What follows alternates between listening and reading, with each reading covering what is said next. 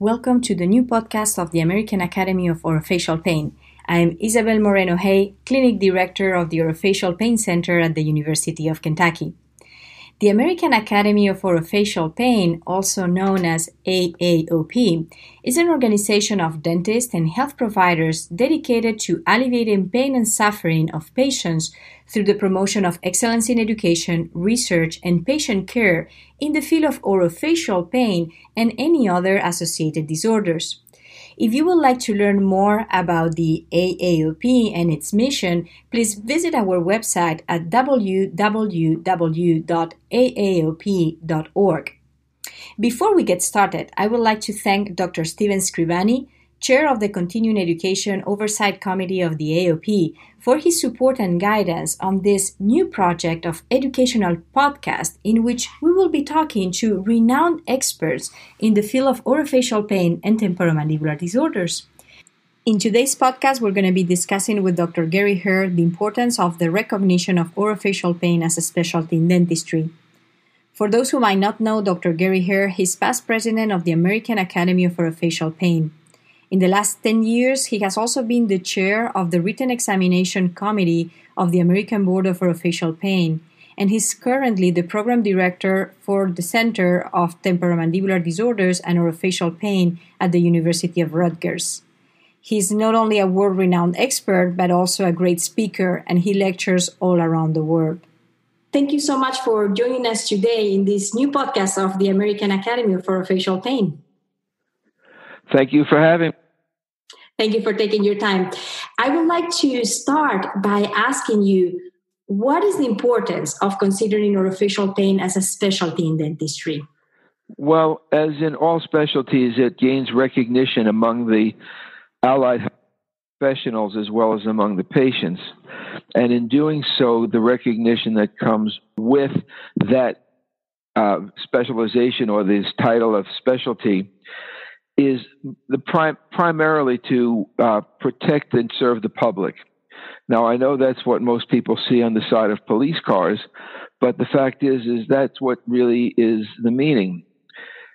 In order to protect and serve the public, some certification process or specialization or recognition of the field must be in place so that the public and the referring doctors or other healthcare providers can identify those individuals who have advanced training or specialty knowledge in the field of orofacial pain in order to feel comfortable knowing that when they refer the patient, they'll get at least a minimum competency of evidence based diagnostic techniques and treatment. Uh, there's another reason as well. Because with specialty comes specialty training programs. And specialty training programs are, are to provide specialty uh, or specialists in the field, but they're going to provide us with competent clinicians who eventually will become teachers and professors, and they will help to populate the universities who will go on to gain experience and then teach others who will then follow. So the specialty will also provide new faculty who also have that same competency, but the competency also comes with clinical faculty who have gained experience over time. Uh, and this is uh, one more problem that would be solved with especially is improved access to care. Access to care has always been a problem when you have patients seeking treatment. And I don't know how many times the patient has told me, and I know patients tell others, I didn't know you existed. I didn't know there was such a clinician who do what you do, or why didn't someone tell me this in the past, or how come is uh, the common phrase that we hear. I've been all over and nobody ever told me what you've told me. So the access to care means number one that there are people who have been recognized as having the expertise or the specialized training beyond that of dental school, of undergraduate training, which would bring them to a level of exceptional understanding or competency in orofacial pain, both in the diagnosis and management, so that when a physician or even a neurologist, other type of healthcare provider sees a problem that is beyond the scope of general dentistry or even dental specialties, but yet doesn't seem to meet the standard of what physicians are taught, then there's that gray area in between where orofacial pain fits. So access to care with a specialty would be improved because the physician would then be able to say, well, there is this specialty of orofacial pain, and you should see the orofacial pain specialist. And then there's one, let's say, uh, that would be one reason one, two, three, and 3A would be insurance company recognition and third party reimbursement because you have another problem where you'd have a situation where there would not be so many denials of treatment because, well, you can't do that. We don't recognize this. The the temporomandibular joint is not part of the body. We've written that out of our policy, or that's an exclusion. So we don't cover that. And uh, there would be a lot more in excluding what we do. This was a bona fide specialty. So there's a lot of reasons access to care, protection of the public, recognition of the provider who has the training to minimum levels of competency beyond that of dental school training. All of these things add up to, in fact, make the profession look better and serve the public. So, what would the field of orofacial pain encompass? What type of condition would a specialist in orofacial pain will manage in?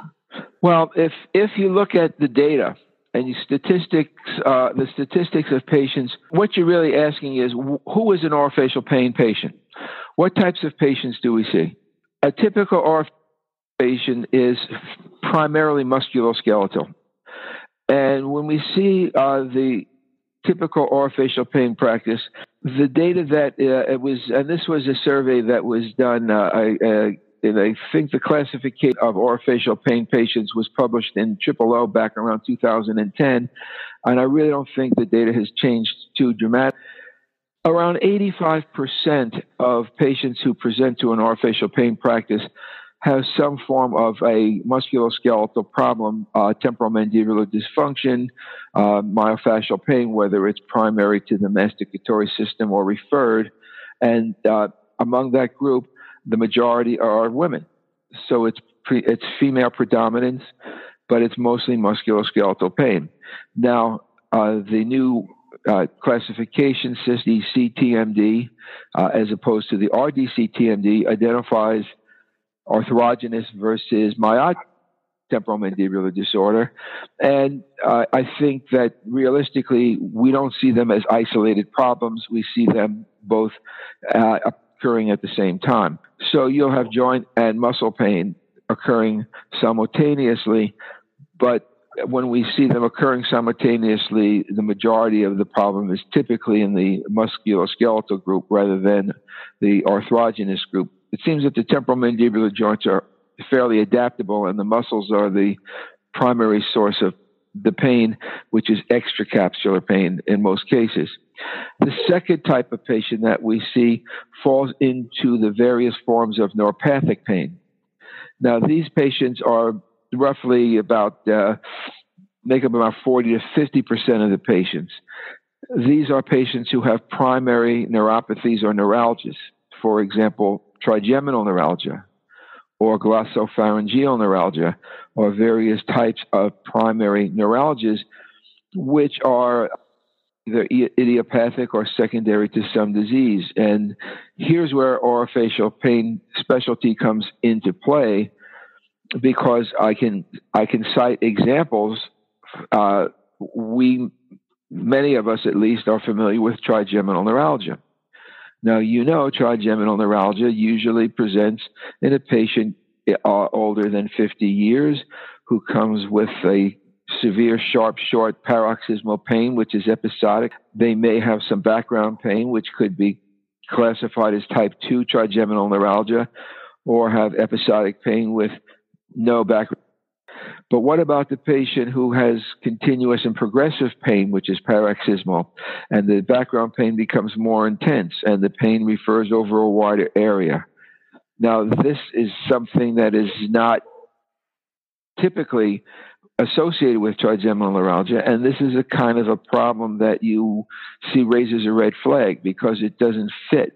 Now, we've seen patients, and we've published a few of these, where patients present this way they were treated for dental pain, they were treated for trigeminal neuralgia, but unfortunately, no uh, no imaging was done, and these are patients who, uh, in one case, uh, had a cerebellar tumor, and uh, the patient died four to five months after the diagnosis.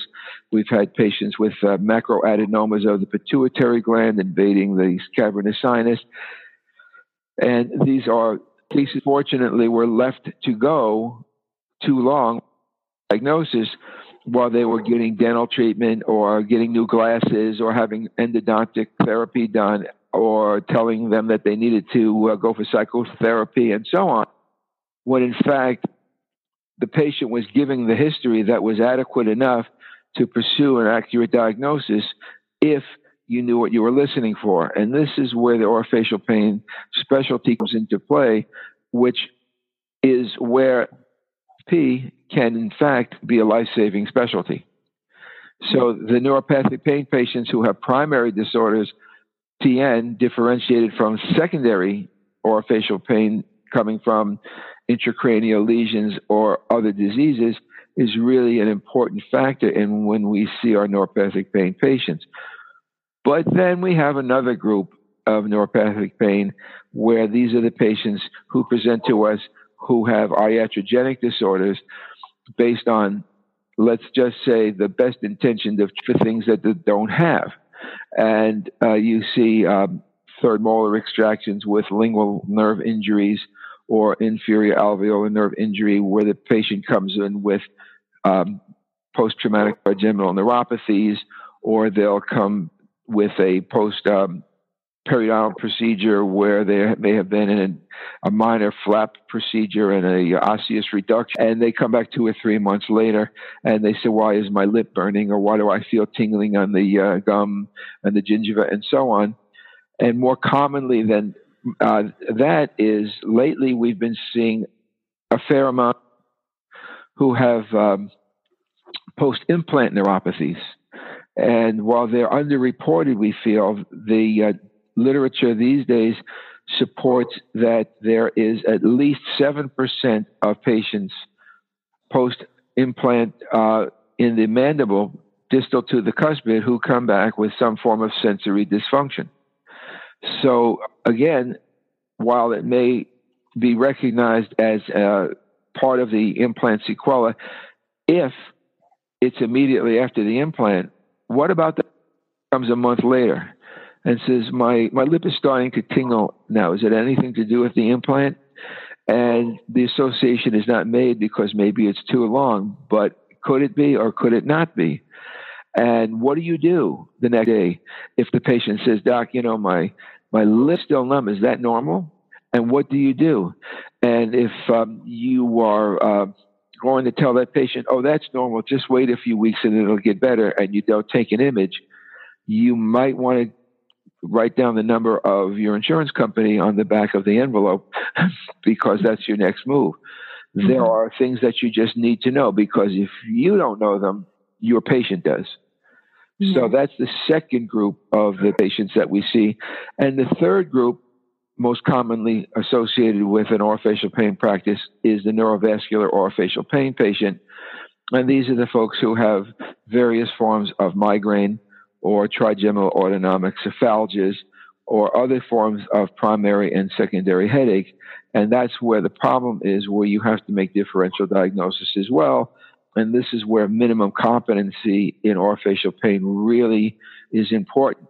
How do you tell the difference between, let's say, migraine and a aneurysm? Okay, and what's the difference between an episodic, unilateral, throbbing headache and a progressive unilateral throbbing headache? And how do you make that?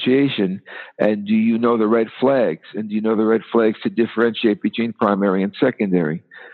So the third group, the neurovascular or facial pain patients, are the ones that are, while it's probably going to represent in the neighborhood of around 20% of the patients we those patients also present with some of the more ominous conditions. These are the patients who may have some form of vascular anomalies, uh, aneurysms, uh, maybe you see something uh, that's about to pop. in the head that uh, you should immediately look for CT scans and so on. The message here is who do we see? We see musculoskeletal, neuropathic, and vascular headache patients who may, in fact, have various forms of innocuous problems that require a diagnosis for appropriate treatment. But in a small group, let's say 1% to 2% of patients, we will see an ominous problem not appropriately addressed. One of two things is going to happen inappropriate treatment or withholding of a necessary treatment while you're doing something else. Like, for example, in the case of the cerebellar pontine angle tumor, he was having dental extractions and he was getting root canals while his tumor was growing. So the delay in the appropriate treatment over the course of one year while he was pursuing dental remedies cost him that period, that window of opportunity where he may have had life saving treatment. So the diagnosis is important, and the orofacial pain clinician is the individual who, with appropriate training, is the one who would probably make an appropriate diagnosis. Mm-hmm. Yeah, absolutely. And I think the example you are giving us is, is really powerful. In fact, my next question for you, Dr. Heir, was you know how would our patients benefit from from having the development but i, I do believe you have given us a, a, great explanation and great examples however elaborating a little bit more about the suffering of our patients um, what happens with these patients currently? You share how how in your experience patients have come to you without being able to find a specialist. How would uh, this lack of access to care influence a patient that suffers from chronic pain? Well the, the problem has been in the past and it still is today although it's becoming less of a problem with time. Most patients would see over the course of a five, it's like a, a five by five by five rule in a sense. Five years, most patients patients would have seen five practitioners and spent five figures. Uh, and, it's unfortunate, but for example, uh, I have uh, I have the opportunity to uh, get lots of emails from patients around the country and around the world, and uh, doctor, help me! I have this and one one uh, particular email stands out, and I uh, can only do this from uh, recall. But the patient uh, was um, having a crown preparation done. There's a routine crown preparation, and following the crown preparation, she described pain, which was of a burning, aching quality around tooth number 14, I believe it was. So she went back the dentist who did the procedure, he recommended an endodontist, and the endodontist did an endodontic procedure, and the tooth continued to hurt and the pain got worse. And then she was referred to an ear, nose, throat because it was thought to be a, a, sinus problem, and the ENT said, no, it's not an ENT problem, but you should go back to the endodontist because maybe he perforated into the sinus. And the other ENT said, no, that didn't happen, and you should see a neurologist because this is a neuropathy. And the ENT said, no, you should go back to the first dentist. And the first dentist said, no, you should see the orofacial pain people over this university. And they said, no, you, you have to go back to the neurologist. And before three and a half months went by, this patient had seen 14 different clinicians in five specialties. And she had spent, I don't know how many uh, thousands of dollars and had how many tests done. And what was interesting, and I forget the uh, antibiotic she was on, but the only thing that got her better was an antibiotic. But the antibiotic that got her better had anti inflammatory properties. Hmm. So every time they gave her the antibiotic, she improved. So she was convinced she had an infection. But the problem was it was because of the anti inflammatory rather than the antibiotic properties of the medication. And eventually she wound up, uh, I believe she was eventually diagnosed with a post traumatic neuropathy and she was put on a tricyclic. But this woman went months and years until she finally got the diagnosis. And why is that necessary? Why could not the first clinician say, well, you have an orofacial pain problem. Here's the yellow pages. Pick one of these guys and that's where you should go.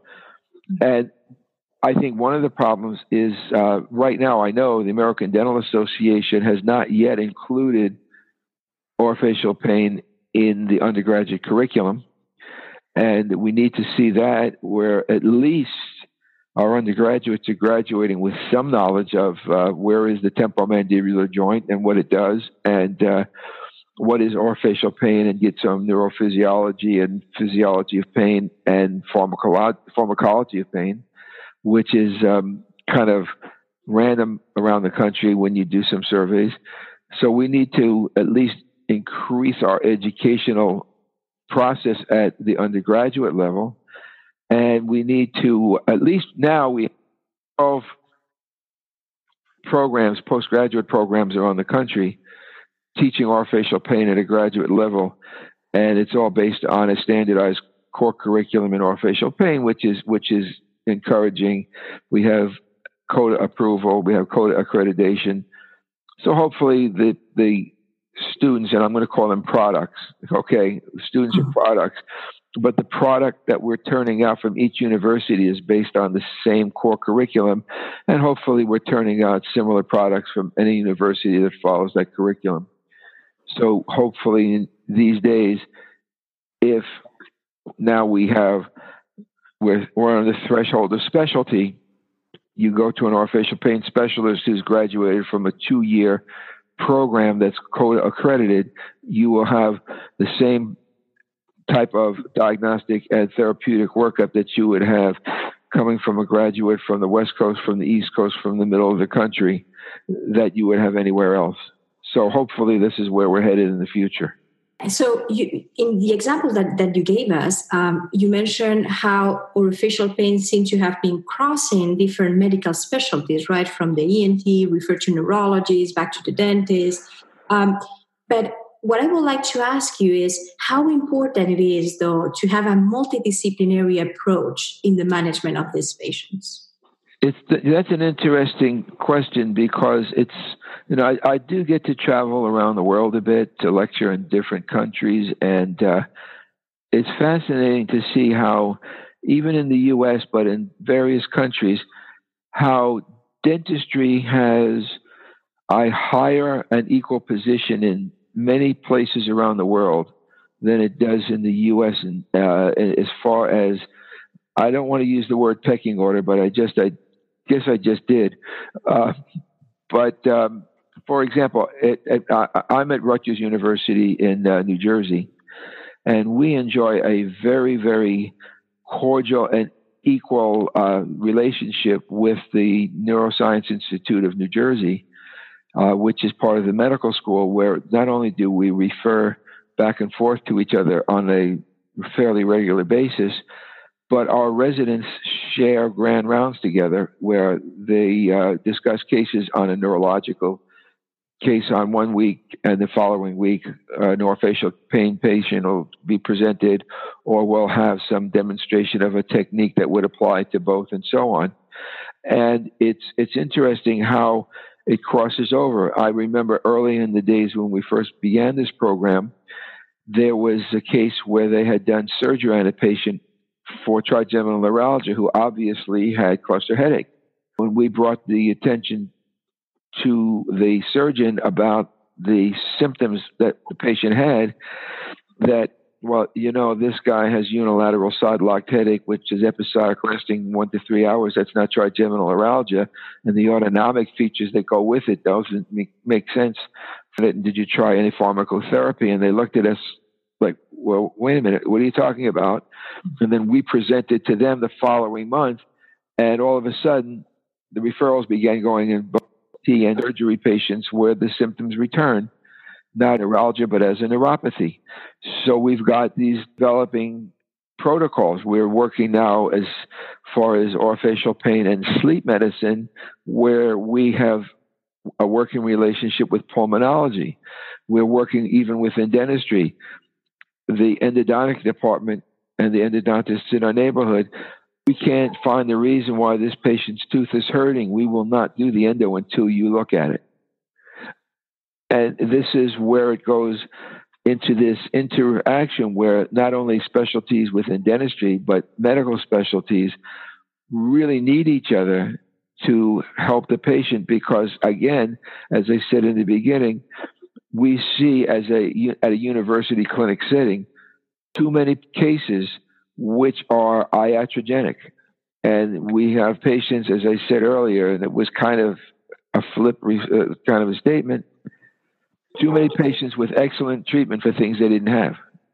Hmm. And, and, and you get these you know wonderful endodontic procedures or surgical interventions or extractions, and the patient says, "Yeah, but if you did that, why does it still hurt?"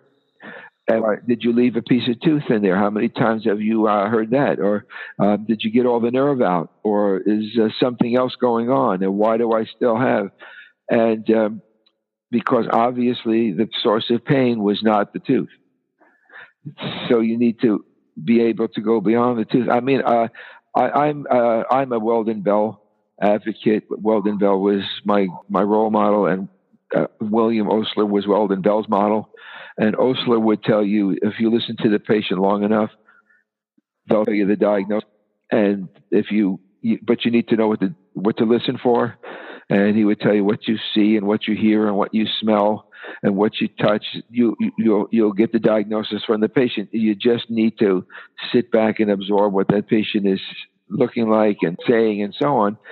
And that's really what we have to do. Dentists are too quick to do stuff. Dentists are too many times um, doing things because they do things. And I think, and I'm just going to get a little bit on my soapbox process, is too much geared to techniques rather than to thinking. In, in, the in the first year of dental school, we entered dental school as medical students doing dental procedures or doing dental doing dental courses. And the second year, we're dental students taking medical courses.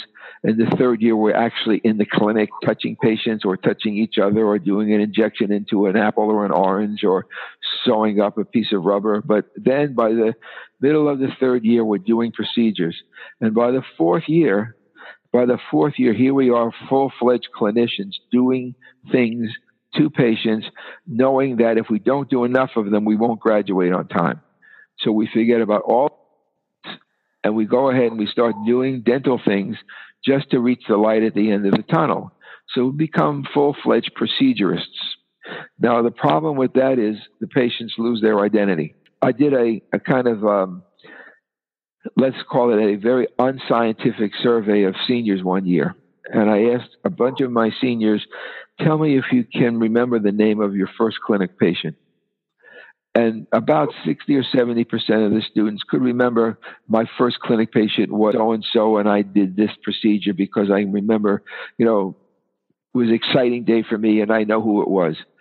And then you, same student, you come back a couple of days later and say, Hey, uh, who, who, are you seeing today? I'm seeing my crown, I'm seeing my denture, I'm seeing my root canal. So the patients lose their identity and become procedures. Mm-hmm. And this is what happens. We become procedural. And if you ask a student, tell me about what uh, the reason for that medication is, well, the PDR says this is what I should give. Okay, what's the PDR reason for giving that medication? Or why are you doing this procedure instead of that procedure? Well, today's Tuesday, and the the, the, the attending on Tuesday likes this procedure. But why does he like that procedure? Well, the clinician who comes in or the attending who comes in on Friday doesn't like that when we do it this way on Friday. But why? And they don't think, they react. And mm-hmm. we try in orofacial pain to get them back to science and thinking again. So I think part of the educational process and kind of is anti-thinking by the senior year. And the orofacial pain question is really where you have to go and hands in your pockets, open your eyes, open your ears. Don't touch the patient until you have a diagnosis and you have to think a case through. So, for those of you out there who really enjoy detective novels, this is where you want to be. Very interesting. So, um, would you mind explaining to, to us what does then evidence-based dentistry mean and, and how does that fit in, in this development of orofacial pain as a specialty well evidence-based dentistry is really doesn't apply to any specific form of dentistry it applies as a, as a concept in general where evidence-based medicine is if you just to summarize it down to three major points, it's treatment that's based on the best available scientific evidence that what it is you're about to do has been um, proven to be effective in the literature by virtue of various studies. And I don't need to go through the types of studies, you know, uh, double blind studies, random control trials, uh, reviews through meta analysis, and so on. But through the literature proven by studies, it's been uh, it's a technique, a diagnostic technique or treatment modality that's proven effective. And then it is based on the clinical judgment, and this is important skill of the clinician. Now, you may be well aware of the fact that your patient needs to have brain surgery. Okay? The evidence says your patient needs to have surgery on the left temporal lobe for seizure disorder. Able to do that? Well, no, you're not going to do that. Your skill mean eh, level is not at that level, so you're going to refer it. All right? So evidence based medicine says, okay, here's what the patient needs, but is it something you can do or something that has to be referred out? So again, it's based on the clinician's skill and best judgment. Here's what the patient needs. Can I do it? Do I have the skill? Is it in my best judgment that the patient should have this? And should I be the guy that does it? Or the girl? So no chauvinism here. Okay. And finally, and this is the thing that most of us uh, are guilty of not doing. How about the what does the patient want? Because you have to include the patient in decision making. So finally, it's what the patient's preference is.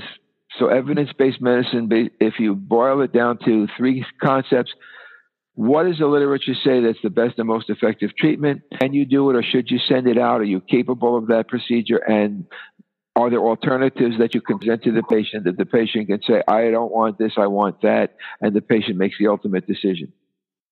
All right, now, now we've heard of cases where, okay, the patient demands that I do, why can't I do it if the patient wants? Okay, I mean, there are some fields, let's say there are some fields in dentistry where the patient says, I want this, I read about it, and Dr. Google says I should have this procedure done. And um, why will I not be allowed to do that? Well, okay, um, it's not indicated, supported by the evidence. The evidence doesn't support that procedure. And in fact, I can't use that procedure in my best clinical judgment. But I want it anyway, says the patient. So you have two out of three. The patient wants it, but not supported by the literature. And your clinical judgment says no. Should you do that? Well, you say to the patient, I, I, really can't support that. Two out of the three items are absent in the three items that I need to use uh, a decision making paradigm in selecting something based on evidence. And uh, well, okay, I, you know what? I'll uh, I'll sign the chart and give you permission to it. It's okay. I'll give you permission. That's fine. I'll be okay. Just give me the chart, and I'll say it's okay to extract all of my teeth or take out all of my silver fillings and put in composites, no problem. And what do you say to that?